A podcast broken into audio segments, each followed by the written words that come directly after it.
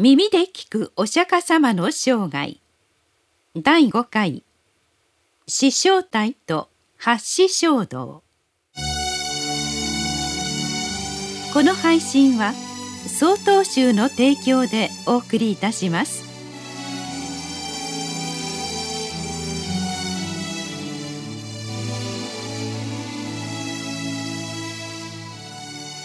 お釈迦様の見出した4つの聖なる真理。死生体とはどのような内容だったのでしょうか。私たちは生まれた以上は老いてゆき病に倒れいつか必ず死を迎えます。お釈迦様はこのような私たちの命のありようが苦しみとして立ち現れてくることに気づきました。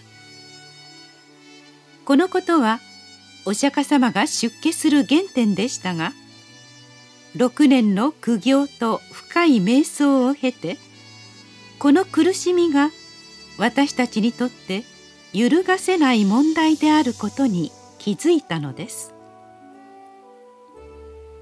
ではなぜ命のありようを苦しみと感じるのでしょうか。それは大いなる自然の摂理に抗おうとする私たちの考え方や行動にあるとお釈迦様は考えました。私たちは生まれいつかは死んでいくことをどうすることもできません。しかし私たちは自然の摂理やその上に成り立っている生命の法則の中にある自己をすべて自分の思い通りにしようと考え実際に行動してしまうことがあります。このような無知のことを仏教では無明と言います。この無明に覆われている私たちは物事を自分の都合に合わせて見てしまいます。そして心のどこかで都合のよい自分はずっとそのままでいられると思い時にそれが強い願望となって現れることもあります。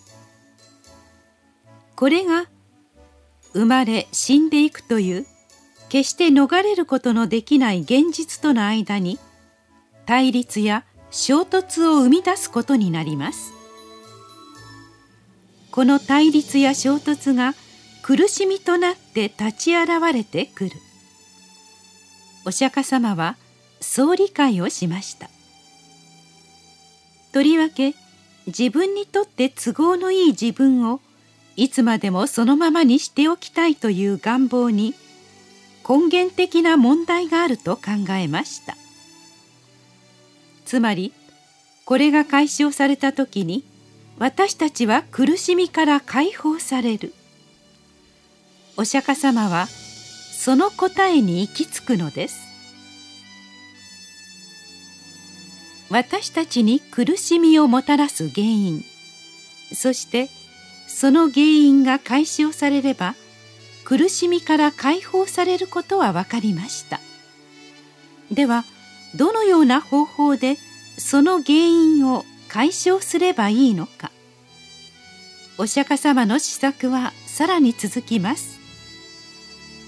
まず大切なことは正しい見方を身につけることです。お釈迦様の言う正しい見方とは自分自身のすべてについてその本質の通りに真実のありようを曲げることなく見ることです。この見方に立って自分自身を把握することによって自分の都合に合わせた誤った見方を打ち砕いていくのです。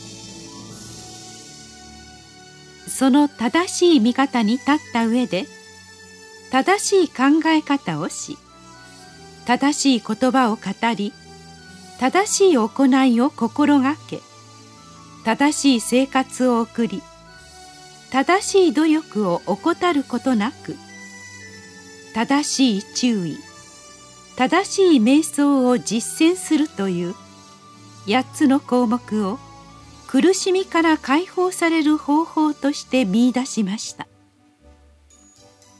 このことを仏教では8つの項目からなる聖なる道八死衝動と言います。お釈迦様は人間の生き死にが苦しみであることその苦しみの原因が身勝手な自分自身に対する願望にあること。これがなくなれば苦しみから解放されること。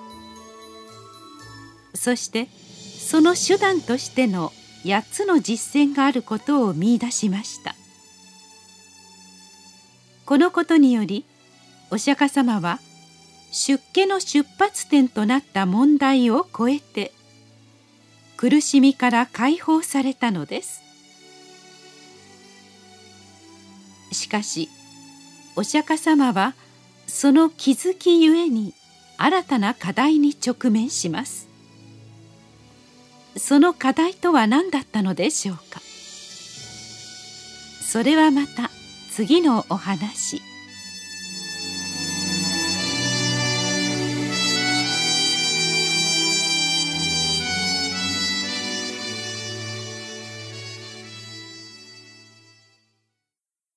次回の配信は10月15日です。